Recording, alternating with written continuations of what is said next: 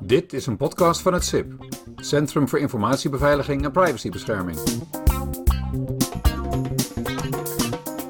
Mijn naam is Walter van Wijk, ik ben van het CIP.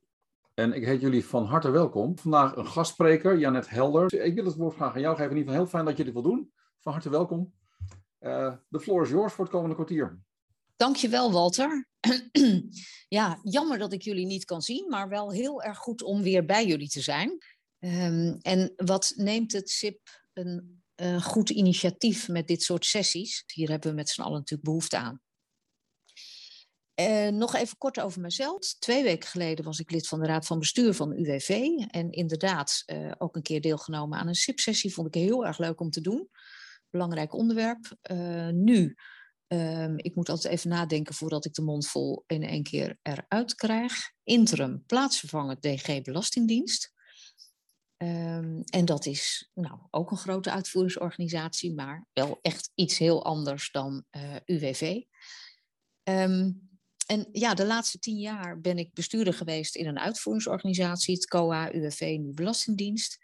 En het zal jullie niet verbazen dat um, ik constateer dat gegevensbescherming, privacy, uh, steeds belangrijker wordt. Met name in die uitvoeringsorganisaties.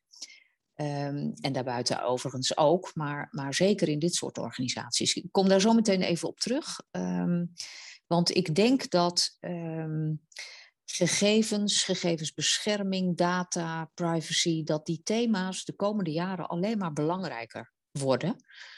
Um, en nou, ook dat willen jullie, weten jullie natuurlijk veel beter dan ik, maar um, dat heeft natuurlijk te maken met het feit dat um, uh, hackers en uh, aanvallen van buitenaf steeds geavanceerder worden. Hè. Er zijn af en toe ook CIO's die zeggen, ja weet je, het is niet de vraag wanneer er hier iets gebeurt.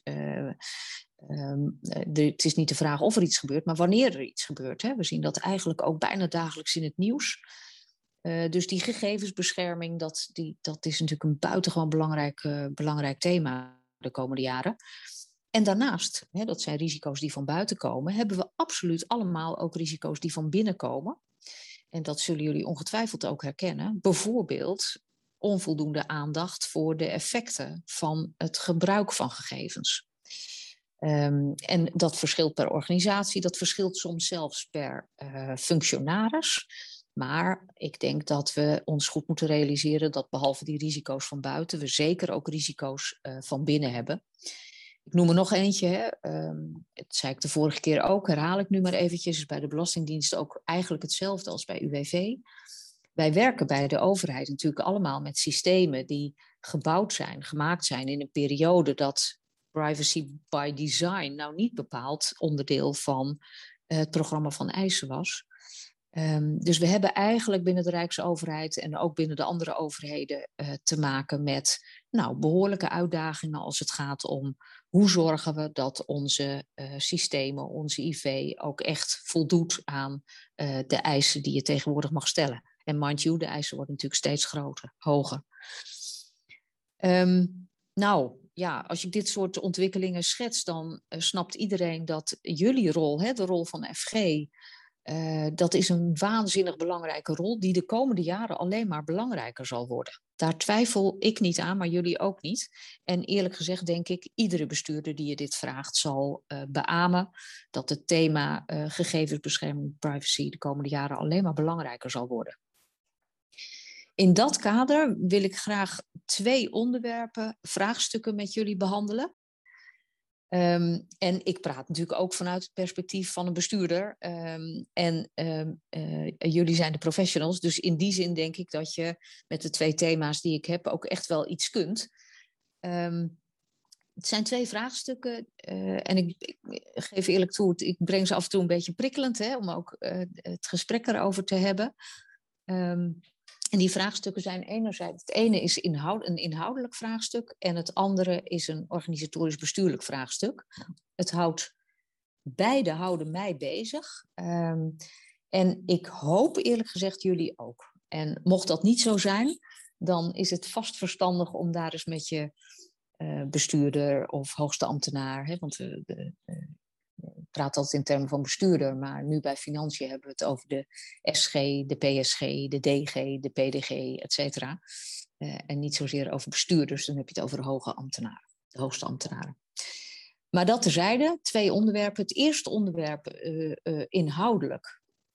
Um, dat gaat over um, privacy, dat gaat over privacy en burgers. En dat is een onderwerp dat mij bezighoudt. En ik vermoed dat jullie er ook iets, dat je, ik weet zeker dat jullie er iets van vinden.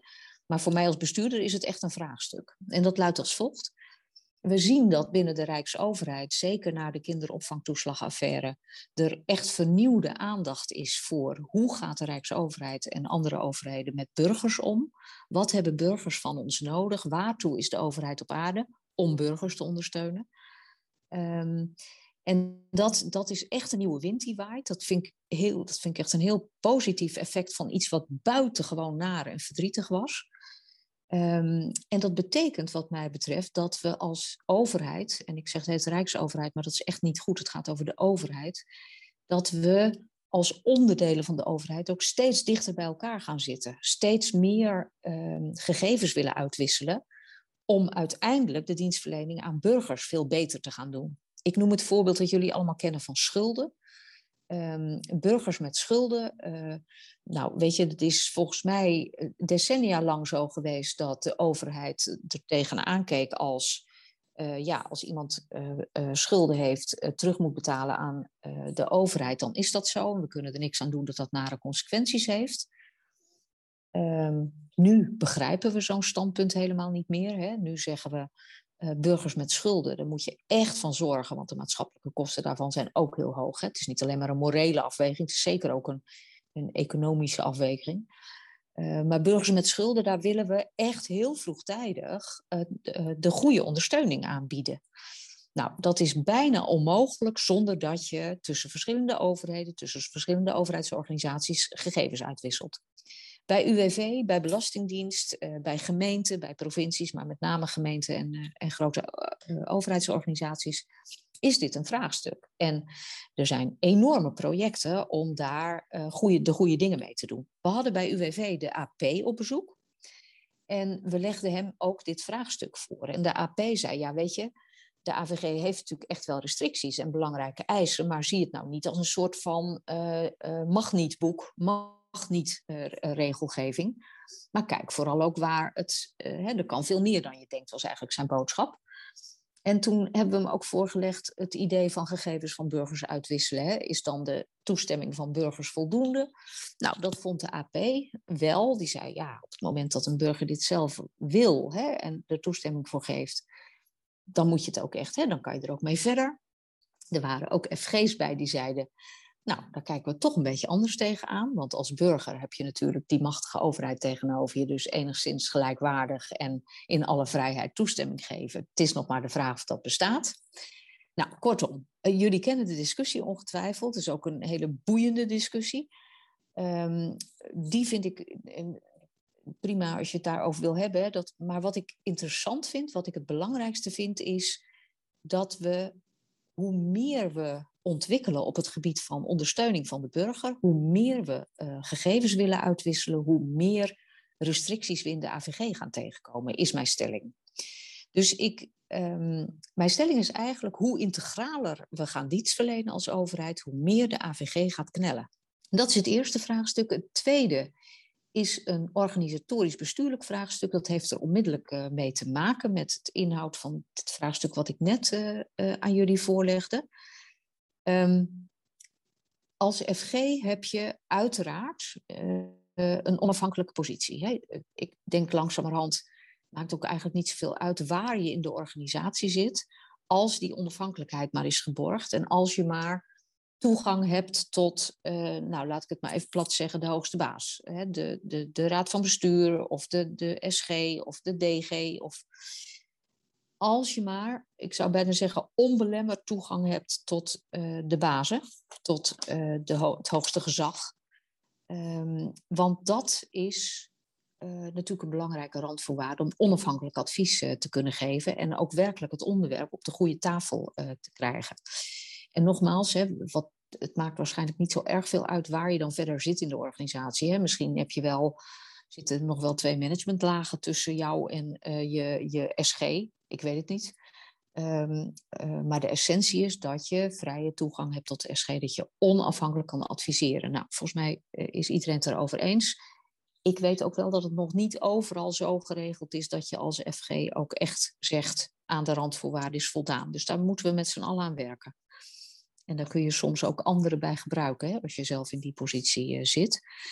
Los daarvan, um, ik denk dat uh, uh, die onafhankelijkheid van de FG een heel groot goed is. En um, ik denk dat de FG ook nou, het is niet zo'n aardige term, maar ja, je bent natuurlijk toch gewoon een beetje waakhond. Um, en soms ook een strenge waakhond. Hè. Je vindt dingen ergens van, maar de beslissing is niet aan jou, de beslissing is aan de bestuurder. Hè. Dus we hebben een heel strakke, strak onderscheid tussen uh, adviserend, uh, et cetera, en, en, en bepalend wat de bestuurder doet. Um, ik denk dat en ik moet heel eerlijk zeggen dat ik absoluut niet weet hoe dat bij andere organisaties zit. Bij UWV heb ik een beetje zicht op, bij het Belastingdienst nog helemaal niet. Maar wat voor een FG, denk ik, voor de komende tijd heel erg van belang is, is dat, ik zou bijna zeggen, de FG zijn systeem op orde heeft. Hè? Als het gaat om uh, risico's, als het gaat om uh, uh, waar zitten de dingen nog niet goed en adviseer ik over. Dat moet je als FG natuurlijk echt heel goed kunnen monitoren en ook daar ik zou bijna zeggen tot vervelens toe, op terug kunnen komen als het nodig is hè, in je advies aan de bestuurders. Um, ik denk hè, voor de komende uh, periode, en dat hangt samen met het eerste onderwerp, dat die waakhondfunctie, die belangrijk blijft, hè, laten we, toezichthoudersfunctie is een mooie woord, laat ik dat uh, zeggen, die, de, jullie rol als toezichthouder, hè, die zal blijven, die is ook heel erg belangrijk. En tegelijkertijd zie ik ook, gerelateerd aan waar we het net over hadden met het inhoudelijke onderwerp, dat de adviseursrol van een FG, denk ik, verwacht ik, veel belangrijker zal worden. Um, ik vermoed dat alle organisaties ook nog echt wel een professionele uh, professionaliseringsslag moeten maken als het gaat om privacy en gegevensbescherming. Uh, ik zie ook dat heel veel organisaties dat doen. En op een gegeven moment hoop ik, denk ik, uh, dat we een pijl bereikt hebben waarvan je als FG zegt, nou, dat zit eigenlijk best wel goed in elkaar. Hè? Hier en daar roep ik nog eens wat en hier is nog eens een gep niet goed, et cetera, et cetera. Maar ik denk dat die rol makkelijker zal worden. En ik, dat is niet morgen, dat is ook niet volgende week, dat is ook niet volgende maand. Maar langzamerhand denk ik dat die rol iets makkelijker zal worden. Ook iets wat minder iets minder omvangrijk. Maar ik denk tegelijkertijd dat die adviesrol van een FG veel, veel groter gaat worden. Um, dat hangt samen nogmaals met het eerste onderwerp. Op het moment dat wij als overheid, als um, dienstverlener, uh, als uitvoeringsorganisatie uh, meer willen en dichter bij de burger willen staan en de burger beter willen bedienen en ondersteunen, dan is die gegevensbescherming en die privacy natuurlijk ontzettend belangrijk en tegelijkertijd ook heel erg ingewikkeld om het goed te doen. Kijk maar naar de eh, gevaccineerde uh, discussie. Um, en ik denk dat dat telkens een thema zal zijn waar je als FG nog niet zozeer zit in de sfeer van hier gaat iets niet goed, maar veel meer gevraagd wordt om advies te geven over de dingen die kunnen en hoe het dan zou kunnen. Um, en dat is belangrijk voor de inhoud.